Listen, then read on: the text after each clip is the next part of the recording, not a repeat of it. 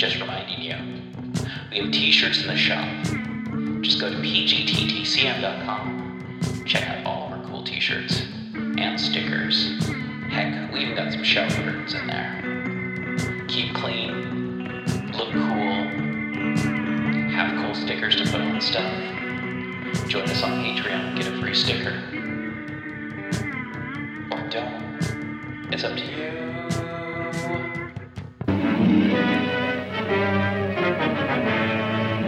Prepare for a spine-tingling, nerve-shattering podcast featuring all your favorite monsters. You won't believe your ears when you listen to Monster Kid Radio.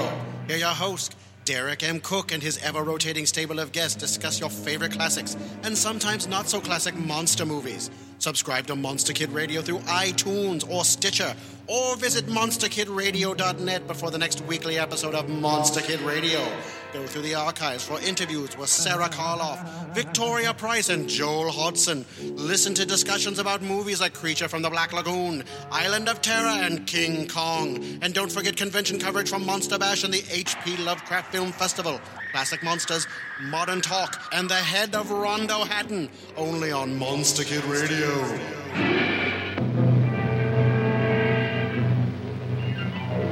This episode is brought to you by California Tea House. California Tea House is a family-owned tea store where you can find some of the world's best loose-leaf tea and organic herbal tea blends. Like a fine wine, there is no comparison between fine loose-leaf and common broken-leaf tea bags. So, yeah, no, check them out. Check them out. They have quite a bit of pretty awesome tea collections. I'm a huge fan of their white teas. Uh, they have a tea club that you can join, but, you know, they've got green tea, black tea, white tea, oolong, that uh, Robios, and herbal tea. They've also got teaware. So check out California Tea House in the show notes. Hey everyone, it's me, D B. New sponsor on the show, Glary. Glary offers a great price and better quality goods and services for music lovers. Are you looking for good prices, free shipping, one hundred percent quality guarantee? Glary's got you covered. Guitars, bass guitars, mandolins. They've got saxophones, trumpets, drums. They've got guitar cases, amplifiers, all the stuff that you need without having to break the bank. Inexpensive doesn't have to mean cheap. Check out the show notes to find more about Glary. twenty watt amplifiers for under fifty dollars. Hard cases for your electric guitar for under eighty dollars. Guitars themselves for under ninety dollars. Come on, folks, check out the show notes. Get a Glary. You're listening to K Z O M, Oleander Public Radio. Listeners, it is I, D B. Spitzer, Informer Dave, here once again to talk to you about the Cthulhu mythos, its books, its monsters, its unfortunate human casualties, its timeline in general, and even its tangential bits, like the dreamlands or things of a weird nature that are Lovecraftian leaning. Once more we head into those dark woods, further feeling those malevolent forces upon us. Once again we walk down the lightless stone staircase in the middle of nowhere. You're listening to K Z O M. Brigands of the Moon by Ray Cummings, Chapters seventeen and eighteen. Chapter seventeen, A Woman of Mars. So, Greg Haljan, you are not as loyal as you pretend. Miko was livid with suppressed anger. They had stripped the cloak from me and flung me back in my cubby. Miko was now confronting me. At the door, Moa stood watching, and Anita was behind her. I sat outwardly defiant and sullen on my bunk, but I was alert and tense, fearful still of what Anita's emotion might betray her into doing. "Not so loyal," Miko repeated, "and a fool. Do you think I am such a child you can escape me?" He swung around. "How did he get out of here? Prince, you came in here." My heart was wildly thumping, but Anita retorted with a touch of spirit. "I came to tell him what you commanded, to check Hahn's latest figures, and to be ready to take the controls when we go into the asteroid's atmosphere." "Well, how did he get out?" "How should I know?" she parried. Little actress. Her spirit helped to allay my fear. She held her cloak close around her in the fashion they had come to expect from the George Prince who had just buried his sister. "How should I know, Miko? I sealed his door." "But did you?" "Of course he did," Moa put in. "Ask your lookout," said Anita. "They saw me. I waved to them just as I sealed the door." I ventured, "I have been taught to open doors." I managed a sly, lugubrious smile. "I shall not try it again, Miko." Nothing had been said about my killing of the steward. I thanked my constellations now that he was dead. "I shall not try it again," I repeated. A glance passed between Miko and his sister. Miko said abruptly, "You seem to realize that it is not my purpose to kill you, and you presume upon it." "I shall not again." I eyed Moa. She was gazing at me steadily. She said, "Leave me with him, Miko." She smiled. "Greg Haljan, we are no more than twenty thousand miles from the asteroid now. The calculations for retarding are now in operation." It was what had taken Miko below, that and trouble with the ventilating system, which was soon rectified. But the retarding of the ship's velocity when nearing a destination required accurate manipulation. These brigands were fearful of their own skill. That was obvious. It gave me confidence. I was really needed. They would not harm me. Except for Miko's impulsive temper, I was in no danger from them. Not now, certainly. Moa was saying, "I think I may make you understand, Gregg. We have tremendous riches within our grasp." "I know it," I added with sudden thought, "but there are many with whom to divide this treasure." Miko caught my intended implication. "By the infernal, this fellow may have felt he could seize the treasure for himself, because he is a navigator." Moa said vehemently, "Do not be an idiot, Gregg. You could not do it. There will be fighting with Grantline." My purpose was accomplished. They seemed to see me a willing outlaw like themselves, as though it were a bond between us, and they could win me. "Leave me with him," said Moa. Miko acquiesced. "For a few minutes only." He proffered a heat ray cylinder, but she refused it. "I am not afraid of him." Miko swung on me. "Within an hour we will be nearing the atmosphere. Will you take the controls?" "Yes." He set his heavy jaw. His eyes bored into me. "You're a strange fellow, Haljan. I can't make you out. I am not angry now. Do you think, when I am deadly serious, that I mean what I say?" His calm words set a sudden shiver over me. I checked my smile. "Yes," I said. "Well, then, I will tell you this. Not for all of Prince's well-meaning interference, or Moa's liking for you, or my own need of your skill will I tolerate more trouble from you. The next time I will kill you. Do you believe me?" "Yes." "That is all I want to say. You kill my men, and my sister says I must not hurt you. I am not a child to be ruled by a woman." He held his huge fist before my face. "With these fingers I will twist your neck. Do you believe?" "Yes." I did indeed. He swung on his heel. "If Moa wants to try and put sense into your head, I hope she does. Bring him to the lounge when you are finished, Moa.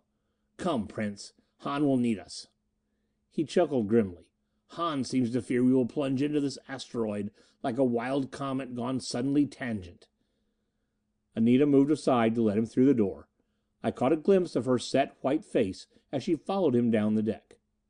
Then Moa's bulk blocked the doorway. She faced me. "Sit where you are, Gregg." She turned and closed the door upon us. "I am not afraid of you. Should I be?" "No," I said. She came and sat down beside me. "If you should attempt to leave this room, the stern lookout has orders to bore you through." "I have no intention of leaving the room," I retorted. "I do not wish to commit suicide."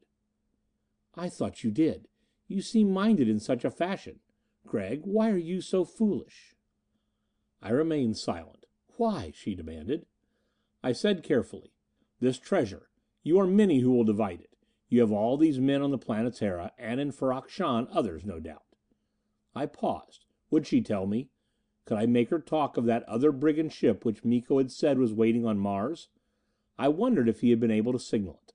The distance from here to Mars was great, yet upon other voyages, Snap signals had gotten through. My heart sank at the thought. Our situation here was desperate enough. The passengers soon would be cast upon the asteroid. There would be left only Snap, Anita, and myself. We might recapture the ship, but I doubted it now. My thoughts were turning to our arrival upon the moon. We three might, perhaps, be able to thwart the attack upon Grantline, hold the brigands off until help from Earth might come. But with another brigand ship, fully manned and armed, coming from Mars, the condition would be immeasurably worse. Grantline had some twenty men, and his camp I knew would be reasonably fortified. I knew, too, that Johnny Grantline would fight to his last man. Moa was saying, "I would like to tell you our plans, Greg." Her gaze was on my face. Keen eyes, but they were luminous now, and emotion in them sweeping her. But outwardly, she was calm, stern-lipped. "Well, why don't you tell me?" I said. "If I'm to help you—" "Greg, I want you with us. Don't you understand? We are not many. My brother and I are guiding this affair. With your help, I would feel differently." "The ship at Ferrok-Shan?" My fears were realized. She said, "I think our signals have reached it. Dean tried, and Coniston was checking him." "You think the ship is coming?" "Yes." "Where will it join us?" "At the moon. We will be there in thirty hours. Your figures gave us that, did they not, Greg?" "Yes. And the other ship, how fast is it?" "Quite fast. In eight days, or nine perhaps, it will reach the moon." She seemed willing enough to talk. There was indeed no particular reason for reticence. I could not, she naturally felt, turn the knowledge to account. "Manned?" I prompted. "About forty men." "And armed? Long-range projectors?" "You ask very avid questions, Greg." "Why should I not? Don't you suppose I'm interested?" I touched her. "Moa, did it ever occur to you, if once you and Miko trusted me, which you don't, I might show more interest in joining you?" The look on her face emboldened me. "Did you ever think of that, Moa? And some arrangement for my share of this treasure? I am not like Johnson, to be hired for a hundred pounds of gold leaf." "Gregg, I will see that you get your share. Riches for you and me." "I was thinking, Moa, when we land at the moon tomorrow, where is our equipment?" The moon, with its lack of atmosphere, needed special equipment. I had never heard Carter mention what apparatus the Planetara was carrying. Moa laughed. "We have located air suits and helmets, a variety of suitable apparatus, Greg, but we were not foolish enough to leave Great New York on this voyage without our own arrangements. My brother, and Coniston and Prince, all of us shipped crates of freight consigned to Ferrok-Shan, and Rankin had special baggage marked theatrical apparatus." I understood it now. These brigands had boarded the Planetara with their own moon equipment, disguised as freight and personal baggage, shipped in bond to be inspected by the tax officials of Mars. "It is on board now. We will open it when we leave the asteroid, Greg. We are well equipped." She bent toward me, and suddenly her long, lean fingers were gripping my shoulders. "Greg, look at me." I gazed into her eyes. There was passion there, and her voice was suddenly intense. "Greg, I told you once a Martian girl goes after what she wants. It is you I want." Not for me to play like a cad upon a woman's emotions. "Moa, you flatter me." "I love you." She held me off, gazing at me. "Greg." I must have smiled, and abruptly she released me. "So, you think it's amusing?" "No, but on Earth—" "We are not on Earth, nor am I of the Earth." She was gauging me keenly. No note of pleading was in her voice, a stern authority, and the passion was swinging to anger. "I am like my brother. I do not understand you, Greg Haljan. Perhaps you think you are clever? It seems stupidity, the fatuousness of man." "Perhaps," I said. There was a moment of silence. "Greg, I said I loved you. Have you no answer?" "No." In truth, I did not know what sort of answer it would be best to make. Whatever she must have read in my eyes, it stirred her to fury. Her fingers, with the strength of a man in them, dug into my shoulders. Her gaze searched me. "You think you love someone else? Is that it?" That was horribly startling, but she did not mean it just that way. She amended with caustic venom. "That little Anita Prince, you thought you loved her? Was that it?" "No." But I hardly deceived her. "Sacred to her memory, her rat-like little face, soft voice like a purring, sniveling cat. Is that what you are remembering, Greg Haljan?" she sneered. I tried to laugh. "What nonsense!" "Is it? Then why are you cold under my touch? Am I, a girl descended from the Martian flame workers, impotent now to awaken a man?" A woman scorned. In all the universe there could be no more dangerous an enemy. An incredible venom shot from her eyes. "That miserable mouse-like creature, well for her that my brother killed her." It struck me cold. If Anita was unmasked, beyond all the menace of Miko's wooing, I knew that the venom of Moa's jealousy was a greater danger. I said sharply, "Don't be simple, Moa." I shook off her grip. "You imagine too much. You forget that I am a man of the Earth and you a girl of Mars." "Is that reason why we should not love?" "No, but our instincts are different. Men of the Earth are born to the chase." I was smiling. With thought of Anita's danger, I could find it readily in my heart to dupe this Amazon. "Give me time, Moa. You attract me." "You lie." "Do you think so?" I gripped her arm with all the power of my fingers. It must have hurt her, but she gave no sign. Her gaze clung to me steadily. "I don't know what to think, Gregg Haljan." I held my grip. "Think what you like. Men of Earth have been known to kill the thing they love." "You want me to fear you?" "Perhaps." She smiled scornfully. "That is absurd." I released her. I said earnestly, "I want you to realize that if you treat me fairly, I can be of great advantage to this venture. There will be fighting. I am fearless." Her venomous expression was softening. "I think that is true, Gregg. And you need my navigating skill. Even now I should be in the turret." I stood up. I half expected she would stop me, but she did not. I asked, "Shall we go?" She stood beside me. Her height brought her face level with mine. "I think you will cause no more trouble, Gregg." "Of course not. I am not wholly witless." "You have been." "Well, that is over." I hesitated. Then I added, "A man of Earth does not yield to love when there is work to do. This treasure—" I think that of everything I said, this last most convinced her. She interrupted. "That I understand." Her eyes were smoldering. "When it is over, when we are rich, then I will claim you, Gregg." She turned from me. "Are you ready?" "Yes. Uh, no, I must get that sheet of Hahn's last figures." "Are they checked?" "Yes." I picked the sheet up from my desk. "Hahn is fairly accurate, Moa." "A fool, nevertheless. An apprehensive fool." A comradeship seemed coming between us. It was my purpose to establish it. "Are we going to maroon Doctor Frank with the passengers?" I asked. "Yes." "But he may be of use to us." I wanted Doctor Frank kept aboard. I still felt there was a chance for us to recapture the ship. But Moa shook her head decisively. "My brother has decided not. We will be well rid of Doctor Frank. Are you ready, Gregg?" "Yes." She opened the door. Her gesture reassured the lookout, who was alertly watching the stern watchtower. "Come, Gregg." I stepped out and followed her forward along the deck, which now was bright with the radiance of the nearby asteroid. Chapter eighteen: Marooned on an Asteroid. A fair little world. I had thought so before.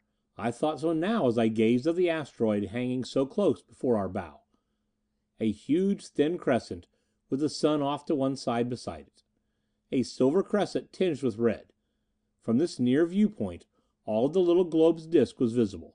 The shadowed portion lay dimly red, mysteriously. The sunlit crescent, widened visibly as we approached, was gleaming silver.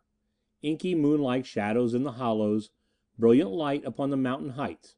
The seas lay in gray patches. The convexity of the disk was sharply defined. So small a world, fair and beautiful, shrouded with clouded areas. "Where is Miko?" "In the lounge, Gregg." "Can we stop there?" Moa turned into the lounge archway. Strange, tense scene. I saw Anita at once. Her robed figure lurked in an inconspicuous corner.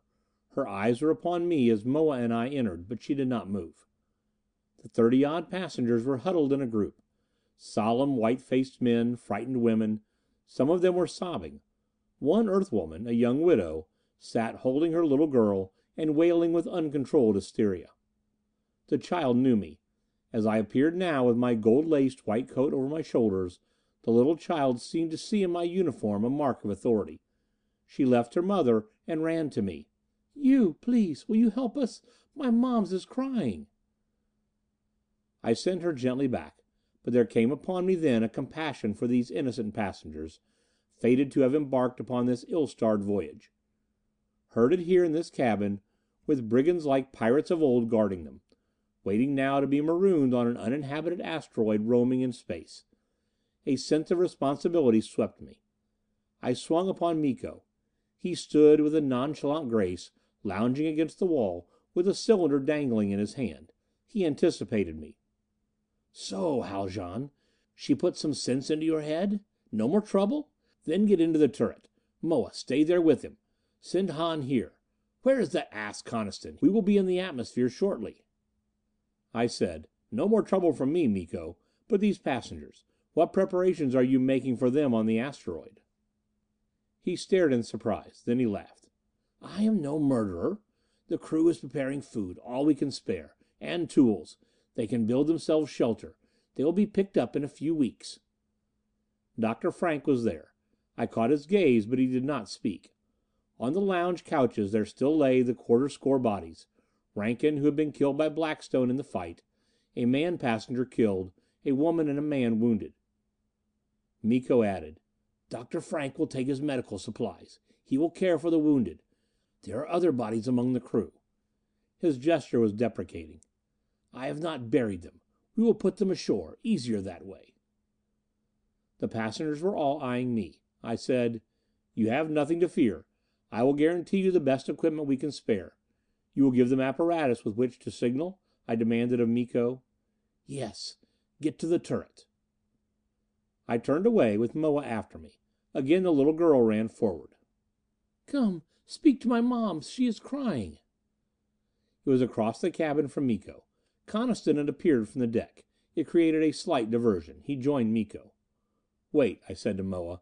"She is afraid of you. This is humanity." I pushed Moa back. I followed the child. I had seen that Venza was sitting with the child's weeping mother. This was a ruse to get word with me. I stood before the terrified woman while the little girl clung to my legs. I said gently, "Don't be so frightened. Doctor Frank will take care of you. There is no danger.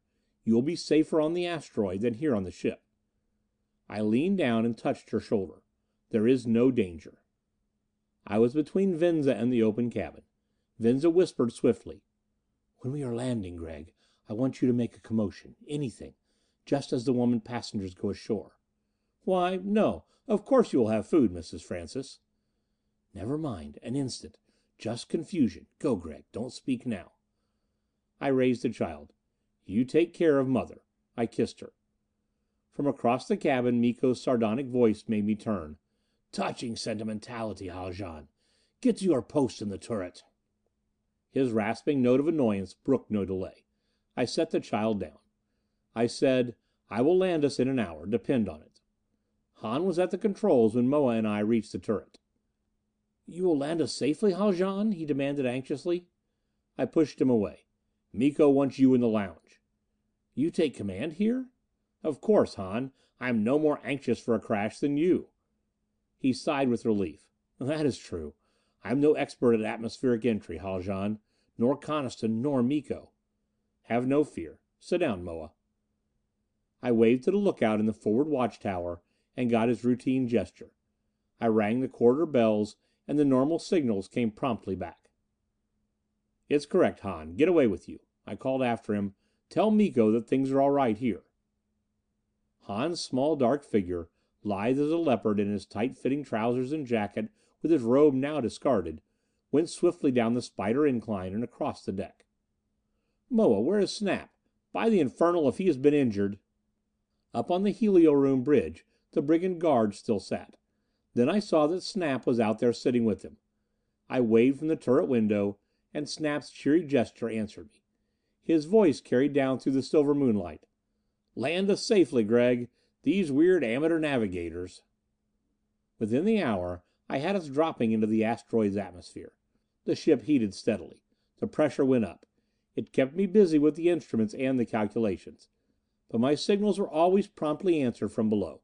The brigand crew did its part efficiently. At one hundred fifty thousand feet, I shifted the gravity plates to the landing combinations, and started the electronic engines. "All safe, Gregg?" Moa sat at my elbow. Her eyes, with what seemed a glow of admiration in them, followed my busy routine activities. "Yes, the crew works well." The electronic streams flowed out like a rocket tail behind us. The Planetara caught their impetus.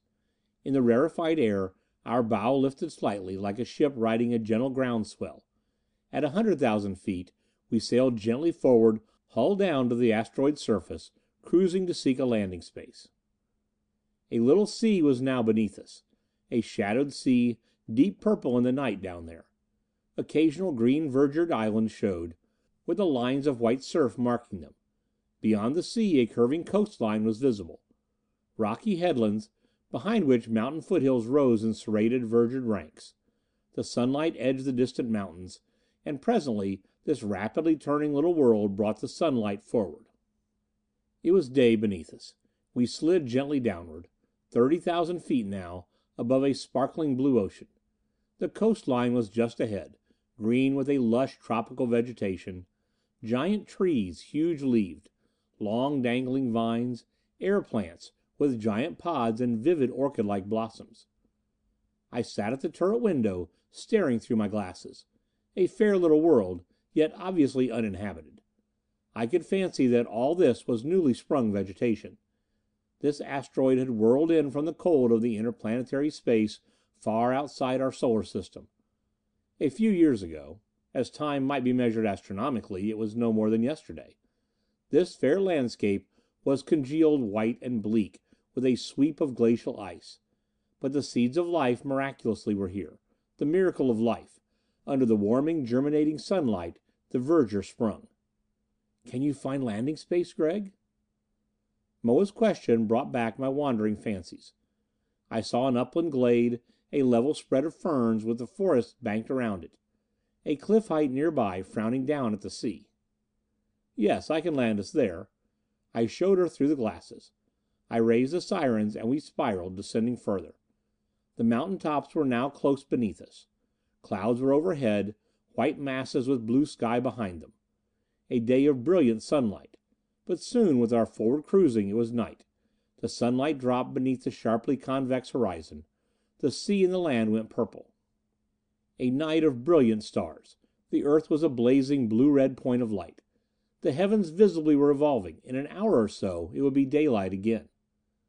On the forward deck now, Coniston had appeared, commanding half a dozen of the crew.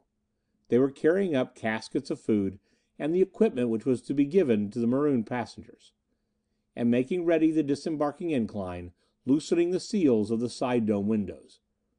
Sternward on the deck, by the lounge oval, I could see Miko standing, and occasionally the roar of his voice at the passengers sounded. My vagrant thought flung back into Earth's history. Like this, ancient travelers of the surface of the sea were herded by pirates to walk the plank, or put ashore, marooned upon some fair desert island of the tropic Spanish main. Han came mounting our turret incline. "All is well, Greg Haljan?" "Get to your work," Moa told him sharply. "We land in an hour quadrant." He retreated, joining the bustle and confusion which now was beginning on the deck. It struck me, could I turn that confusion to account? Would it be possible now at the last moment to attack these brigands? Snap still sat outside the helio room doorway, but his guard was alert with upraised projector. And that guard, I saw, in his position high amidships, commanded all the deck.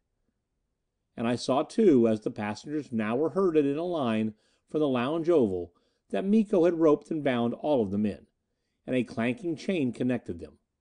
They came like a line of convicts, marching forward, and stopped on the open deck space near the base of the turret. Doctor Frank's grim face gazed up at me. Miko ordered the women and children in a group beside the chained men. His words to them reached me. "You are in no danger. When we land, be careful. You will find gravity very different. This is a very small world." I flung on the landing lights. The deck glowed with the blue radiance. The search beams shot down beside our hull. We hung now a thousand feet above the forest glade. I cut off the electronic streams. We poised with the gravity plate set at normal, and only a gentle night breeze to give us a slight side drift. This I could control with the lateral propeller rudders. For all my busy landing routine, my mind was on other things. Venza's swift words back there in the lounge. I was to create a commotion while the passengers were landing. Why? Had she and Doctor Frank perhaps some last-minute desperate purposes? I determined I would do what she said. Shout or misorder the lights. That would be easy, but to what advantage? I was glad it was night. I had indeed calculated our descent so that the landing would be in darkness. But to what purpose? These brigands were very alert. There was nothing I could think of to do which would avail us anything more than a possible swift death under Miko's anger. "Well done, Gregg," said Moa. I cut off the last of the propellers. With scarcely a perceptible jar, the Planetara grounded, rose like a feather, and settled to rest in the glade. The deep purple night with stars overhead was around us. I hissed out our interior air through the dome and hull ports, and admitted the night air of the asteroid. My calculations, of necessity mere mathematical approximations, proved fairly accurate. In temperature and pressure there was no radical change as the dome windows slid back. We had landed. Whatever Venza's purpose, her moment was at hand. I was tense, but I was aware also that beside me Moa was very alert. I had thought her unarmed. She was not. She sat back from me. In her hand was a small, thin knife blade.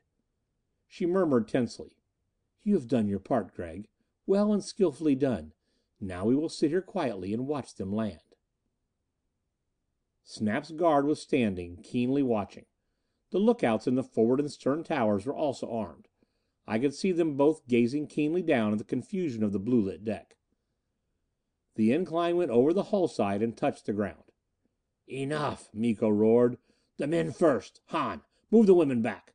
Coniston, pile those caskets to the side. Get out of the way, Prince." Anita was down there. I saw her at the edge of the group of women. Venza was near her. Miko shoved her. "Get out of the way, Prince. You can help Coniston. Have the things ready to throw off." Five of the steward crew were at the head of the incline. Miko shouted up at me. "Haljan, hold our shipboard gravity normal." "Yes," I responded. I had done so. Our magnetizers had been adjusted to the shifting calculations of our landing. They were holding now at intensities so that upon the Planetara no change from fairly normal Earth gravity was apparent. I rang a tentative inquiry signal. The operator in the hull magnetizer control answered that he was at his post. The line of men were first to descend. Doctor Frank led them. He flashed a look of farewell up at me and Snap as he went down the incline with the chained men passengers after him. Motley procession. Twenty odd, disheveled, half-clothed men of three worlds. The changing, lightening gravity on the incline caught them. Doctor Frank bounded up the rail under the impetus of his step, caught and held himself, drew himself back. The line swayed. In the dim, blue-lit glare it seemed unreal, crazy, a grotesque dream of men descending a plank. They reached the forest glade, stood swaying, afraid to move at first. The purple night crowded them. They stood gazing at this strange world, their new prison. "Now the women." Miko was shoving the women to the head of the incline. I could feel Moa's steady gaze upon me. Her knife blade gleamed in the turret light. She murmured again, "In a few minutes you can bring us away, Gregg." I felt like an actor awaiting his cue in the wings of some turgid drama, the plot of which he did not know. Venza was near the head of the incline. Some of the women and children were on it. A woman screamed. Her child had slipped from her hand, bounded up over the rail and fallen. Hardly fallen. Floated down to the ground with flailing arms and legs, landing in the dark ferns unharmed. Its terrified wail came up. There was confusion on the incline. Venza, still on the deck, seemed to send a look of appeal to the turret. My cue? I slid my hand to the light switchboard. It was near my knees. I pulled a switch. The blue-lit deck beneath the turret went dark. I recall an instant of horrible tense silence, and in the gloom beside me I was aware of Moa moving. I felt a thrill of instinctive fear. Would she plunge that knife into me? The silence of the darkened deck was broken with a confusion of sounds. A babble of voices, a woman passenger's scream, shuffling of feet, and above it all Miko's roar. "Stand quiet, everyone! No movement!" On the descending incline there was chaos. The disembarking women were clinging to the gang-rail. Some of them had evidently surged over it and fallen. Down on the ground in the purple-shadowed starlight I could vaguely see the chained line of men. They too were in confusion, trying to shove themselves toward the fallen women. Miko roared. "Like those tubes! Greg Haljan! By the almighty! Moa, are you up there? What is wrong? The light tubes!" Dark drama of unknown plot. I wonder if I should try and leave the turret. Where was Anita? She had been down there on the deck when I flung out the lights. I think twenty seconds would have covered it all. I had not moved. I thought, is Snap concerned with this? Moa's knife could have stabbed me. I felt her lunge against me, and suddenly I was gripping her, twisting her wrist. But she flung the knife away. Her strength was almost equal of my own. Her hand went for my throat, and with the other hand she was fumbling. The deck abruptly sprang into light again. Moa had found the switch and threw it back. "Gregg!" She fought me as I tried to reach the switch. I saw down on the deck Miko gazing up at us. Moa panted. "Gregg, stop! If he sees you doing this, he'll kill you!" The scene down there was almost unchanged. I had answered my cue. To what purpose? I saw Anita near Miko.